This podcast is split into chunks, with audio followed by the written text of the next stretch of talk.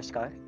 आज हिंदी साहित्य सभा की तरफ़ से मैं आया हूँ अपनी खिड़की की दहलीज पर बैठे हुए अपने विचारों को एक आवाज़ दें। शाम की चाय के साथ आप भी मेरे ख्यालों को समझने का प्रयास करें।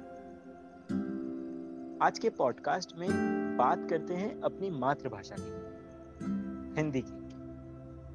गणेश शंकर विद्यार्थी जी कहते हैं कि जिसको ना निज गौरव है तथा निज देश का अभिमान है, वह नर नहीं, नर पशु निरा है और मृतक समान है। कई लोग कहते हैं कि वे हिंदी साहित्य से इसलिए नहीं जुड़ते क्योंकि उन्हें हिंदी पढ़ना पसंद नहीं। व्याकरण कठिन लगती है या कुछ शब्दों के मतलब उनको समझना मुश्किल लगता है। मैं उनसे पूछना चाहूँगा कि क्या अपनी माँ की कही कोई बात उन्हें समझ में ना आए? तो वह उसे अनदेखा कर देते हैं। क्या वो उसे समझने का प्रयास नहीं करते? क्या वह भूल जाते हैं कि हिंदी भाषा हमारी माँ के समान है?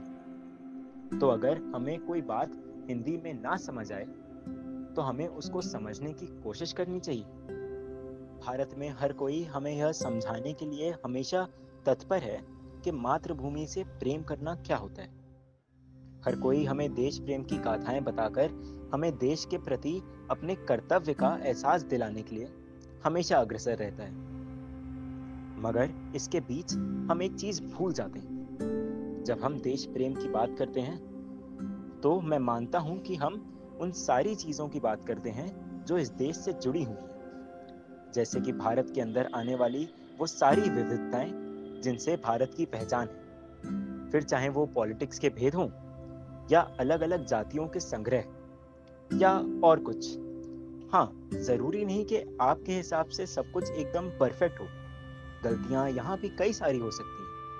मगर देश प्रेम का मतलब है कि आप इन सामाजिक बुराइयों को स्वीकार करते हैं, तथा इस देश के हित में काम करने की इच्छा व्यक्त करते हैं। मगर इन सब के बीच हम एक चीज़ भूल जाते हैं कि देश प्रेमी बनने के लिए हमें अपनी भाषा को स्वीकार करना होगा।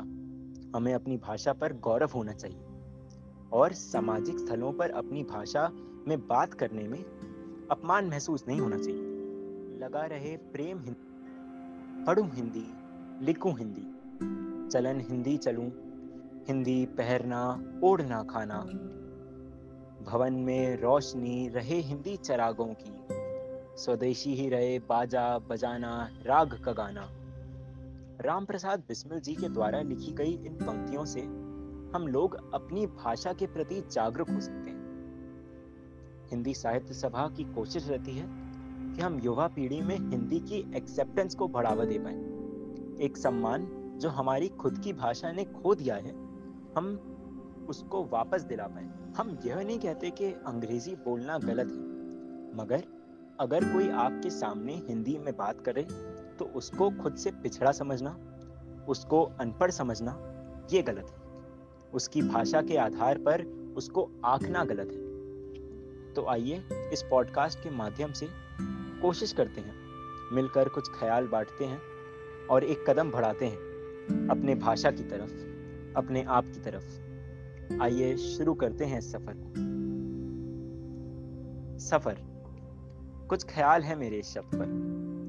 हम जब भी कोई नया सफ़र शुरू करते हैं तो उम्मीद करते हैं कि सफ़र अच्छा हो। रास्ते के पत्थर हमारे पाँव में ना लगें, सूरज की धूप हमें ना सताए, अंधेरों से हम ना डरें, और देर से ही सही, मगर हमें अपनी मंजिल मिल जाए।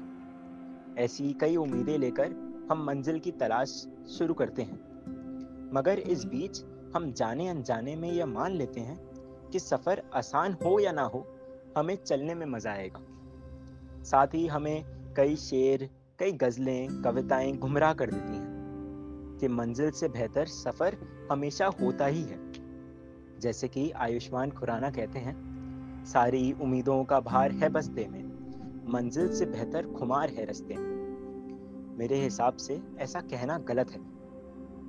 मैं नहीं कहता कि ये शेर झूठे हैं या ये रचनाएँ झूठी हैं, मगर ये कविताएँ, ये रचनाएँ लेखकों ने तब लिखी और तब सुनाई जब उन्हें अपनी मंजिल मिल गई, जब वे कुछ बन गए। अब्बास कमर जी के शब्दों में कहूँ तो खुश हैं तो फिर मुसाफिर दुनिया नहीं है आप। खुश हैं तो फिर मुसाफिर दुनिया नहीं है आप। इस दश्त में बस आबला पाई है, रोइए। अब्बास कमर कहते हैं कि इस दुनिया में मुसाफिर होना आसान नहीं है। मंजिल कठिन परिश्रम से मिलती है और मुसाफिरों को रास्ते की ठोकर के अलावा कुछ नहीं मिलता। ऐसे में किसी मुसाफिर का परेशान होकर पैरों में छाले लिए मंजिल की तलाश में भटकना कोई नई बात नहीं लगती। मेरा मानना है कि सफ़र की तारीफ़ सिर्फ़ मंजिल मिलने पर करी जाए तो वह सुनने में और बोलने में अच्छी लगती है। अब चाहे वो मुंबई की लोकल ट्रेन में धक्के खाने के किस्से हों या दिल्ली जैसे किसी बड़े शहर में अपना नाम बनाने की मशक्क़त ज़रूरी नहीं है कि आपके रोज की लड़ाई आपको अपनी स्ट्रगलिंग डेज़ में अच्छी लगे। मगर सालों बाद किसी बड़े दफ्तर में एक बड़ी कुर्सी पर बैठे जब आप इन्हें याद करेंगे तो वे ज़रूर आपके चेहरे पर एक मुस्कान ले आएँगे। अगर सफ़र शुरू होने से पहले आप उसको ज़्यादा ही आंक लें तो ये हो सकता है कि आप इन कठिनाइयों से डर जाएँ और धीरे धीरे अपने आप को कोसने लगें। और फिर हताश होके आप ही कह दें कि जहाँ से चले थे, वहीं लौट गए हैं। जहाँ से चले थे, वहीं लौट गए हैं। ये कैसा हमने सफ़र तय किया है? और थम गई है कश्ती कई रोज से मझधार में। थम गई है कश्ती कई रोज से मझधार में। क्या समंदर ने भी बहना छोड़ दिया है? अब सफ़र की बात हो रही हो और मजरू सुल्तानपुरी साहब का नाम ना लिया जाए, ऐसा हो नहीं सकता। वह कहते हैं कि मैं अकेला ही चला था जाने पे मंजिल मगर लोग साथ आते गए और कारवां बनता गया। ये एपिसोड भी हमने भाषा के एक ख्याल से शुरू किया था और अब देखते ही देखते हम और आप कितनी दूर आ गए। साहित्य को आगे लेके जाने के सफ़र में बहुत कठिनाइयाँ आएँगी, बहुत मुश्किलें आएँगी, मगर जैसे जैसे इस सफ़र में हमारे साथ और लोग जुड़ेंगे तो ये कारवां भी पूरा हो जाएगा। भाषा को बढ़ावा देने में उस भाषा को बोलने वाले, लिखने वाले और पढ़ने वाले लोगों का योगदान होता है। किसी भी भाषा की पहचान उसके साहित्य से होती है।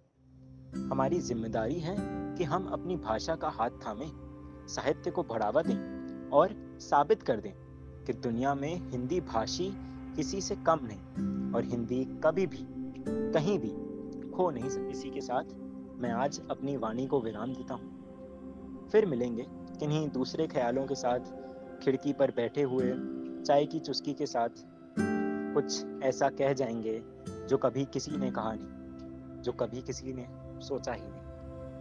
धन्यवाद।